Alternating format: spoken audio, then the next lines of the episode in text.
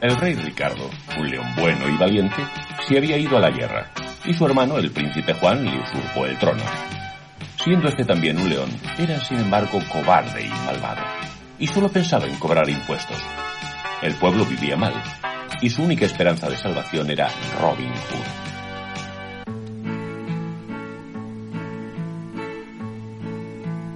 Robin Hood y Little John venían por el bosque, riendo de las bromas que solían los dos decir.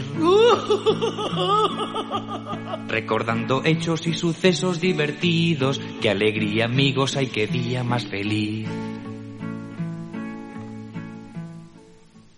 Así, Robin Hood, que era un zorro, y su amigo Little John, un oso, lograban siempre escapar de los esbirros del sheriff de Nottingham. Mira aquella carroza, Little John. Tengo la impresión de que hoy vamos a sacar algún dinero para dárselo a los pobres. En la carroza iba el mismísimo príncipe Juan con su consejero, una cobra llamada Sergis. Robin Hood y Little John se disfrazaron entonces de gitanas y empezaron a decir... Somos cingas y, podemos, deciros la buena aventura. El príncipe Juan las oyó y quedó encantado. ¡Cíngaras! ¡Qué divertido! Haré que me lean la mano. Robin, a la vez que lee la mano al príncipe, le roba las piedras preciosas de los anillos. Little John, por su parte, se lleva las monedas de oro que el malvado transporta en un gran cofre. Solo cuando ya viene escapado, se da cuenta el príncipe de lo que ha ocurrido. ¡Me han robado! ¡Guardias! ¡Prended a las gitanas! Pero nuestros dos amigos ya estaban lejos. El sheriff, entre tanto, continúa cobrando impuestos. Así llega a casa de la viuda coneja, donde los gazapitos están celebrando el cumpleaños del conejito Tapiti. ¡Cumpleaños feliz! ¡Cumpleaños feliz! ¡Conejito Tapiti! ¡Cumpleaños feliz! ¡Tapiti! Sí, señor. ¡Qué bonita fiesta! ¿Y qué es esa cajita tan bonita? Eso es mío, señor sheriff. Es mi regalo de cumpleaños. Entonces ábrelo. Mirad, una moneda nuevecita. Se la llevaré al príncipe Juan. La familia de los conejos protesta, pero el sheriff les deja llorando y se va hacia el castillo. Entonces llega Robin Hood disfrazado de mendigo, entra en la casa de los conejos y se da a conocer. ¿Robin Hood? El mismo Tapiti. Vengo a traerte este arco y estas flechas como regalo de cumpleaños. Ahora seré como Robin Hood. Solo le falta el sombrero. Tienes toda la razón. Toma, te regalo el mío. Es un poco grande, pero tú vas a crecer deprisa y te quedará bien. Luego Tapiti se va a jugar con el arco y las flechas, y una de ellas va a caer en el jardín del castillo del príncipe Juan.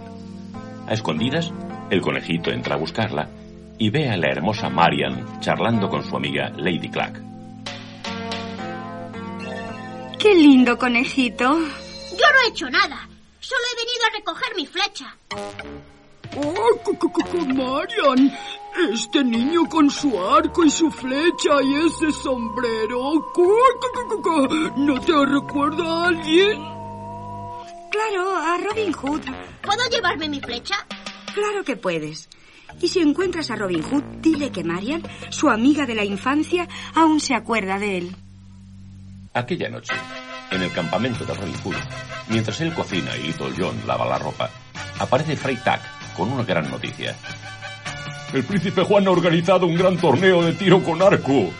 Está preparando una trampa para atraparme. Podemos ir disfrazados. Y fueron. Robin disfrazado de cigüeña y Little John fingiendo ser un duque para poder acercarse al príncipe Juan. Al llegar ante su presencia, hizo una reverencia y dijo... Estimado soberano real del imperio, la inteligencia en persona. Mis saludos, señor duque. Ve a dar una vuelta por ahí con los ojos bien abiertos, a ver si ves a esa persona que mi gente sabe y para la que hemos preparado la trampa. Vuestro plan para apresar a Robin Hood en público es un plan genial, Majestad. Claro que lo es. Bueno, vete ya y nada de comentarios. Mientras tanto, la hermosa Marian habla con su amiga y dama de compañía Lady Clack. Estoy tan emocionada. Robin está aquí con toda certeza. Pero, ¿cómo voy a reconocerle? No te preocupes. Robin encontrará la manera. Y Robin, acercándose a Marian, dice, guiñando un ojo para que ella sepa que es él la cigüeña. Disculpadme, hermosa doncella, pero dejadme que os diga que sería un honor para mí recibir un beso de vuestra señoría si gano este torneo. Gracias, arquero patilargo. Os deseo buena suerte de todo corazón. El consejero, Sergis, escucha esta conversación y sospecha inmediatamente que la cigüeña es Robin Hood. En aquel momento el príncipe Juan ordena. ¡Que dé comienzo al torneo! Los participantes son muchos y buenos, pero al final solo quedan el sheriff y Robin disfrazado de cigüeña. El sheriff es el primero en tirar y dar el centro de la diana. Pero Robin consigue acertar partiendo en dos la flecha del sheriff. Es el vencedor.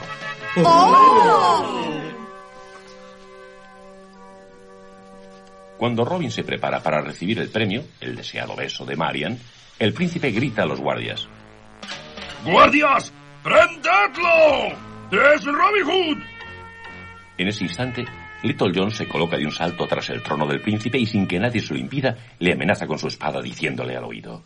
Si no queréis pagar cara a vuestra traición, ordenad que suelten a mi amigo. ¡Guardias! ¡Soltad a mi amigo! Quiero decir, soltad al prisionero. Los guardias sueltan a Robin Hood. Pero el sheriff, que había estado desconfiando de todo, sorprende a Little John que aún amenaza con su espada al príncipe e interviene. ¡Prended a Robin Hood! ¡Cuidado! ¡Se lleva a Lady Marian! Pero Robin, Marian y todos sus amigos llegan sanos y salvos al bosque, donde celebran la victoria con alegría. Por su parte, el príncipe Juan, para vengarse de la afrenta de Robin, ordena al sheriff. Duplica los impuestos, triplica los impuestos y mete en la cárcel al que no quiera pagar. El sheriff cumple estas órdenes, y todos los amigos de Robin son encarcelados, hasta el pobre Freitag. El príncipe sabe que Robin intentará salvarlos, y así caerá en una nueva trampa. El sheriff llega a anunciar que Freitag será ahorcado la mañana siguiente. Robin comenta con Little John. Para salvar a Freitag, tenemos que organizar un motín en la cárcel y conseguir una fuga general. ¿Una fuga general? Pero Robin, ¿cómo vamos a entrar en el castillo? Tenemos que hacerlo. Si no, matarán a Freitag. La verdad es que no es nada fácil entrar en el castillo, pero Robin se disfraza de guarda y consigue llegar hasta las celdas donde el mismo sheriff, muerto de sueño, está de guardia. Robin, entonces, canta para que se duerma. Duérmete, sheriff, bien descansado. Duérmete, sheriff, no te despiertes. Duérmete, sheriff. Y mientras el sheriff duerme, Robin le roba las llaves de la prisión y se las entrega a Little John. Suelta a Freitag y a los demás prisioneros mientras voy a buscar el tesoro real. ¿El tesoro también? Ya que estamos, aprovechamos. Mientras Little John libera a todos los presos, Robin entra en la habitación del príncipe Juan, que está durmiendo, y le roba el tesoro real. Pero entonces ocurre que el príncipe se despierta. ¡Guardias! ¡Guardias! Pero Robin, en aquel rato, ya había conseguido pasar todo el tesoro a los pobres prisioneros que consiguen huir. Solo Robin queda preso en el castillo. ¡Uy! ¡Uy todos! No os preocupéis de mí. ¡Esta vez no escaparás! Robin consigue subir a la torre, el sheriff prende fuego a esa parte del castillo. Entonces Robin solo tiene una salida, lanzarse al foso que rodea el castillo. Y así lo hace. Se zambulle y nada hacia la otra orilla donde le reciben sus amigos. Sergis avisa al príncipe. Mirad, Alteza. Ha conseguido escapar. ¡Serpiente miserable, víbora maldita! ¡Has fracasado! Lo intenté, pero yo... Robin y sus amigos se van al bosque a celebrar esta gran victoria. La alegría es enorme, pero aún es mayor cuando se anuncia el regreso del rey Ricardo y la caída del trono de su traidor hermano. Todos se sienten felices. Los más felices de todos son Robin Hood y Marian, que recién casados parten hacia su luna de miel.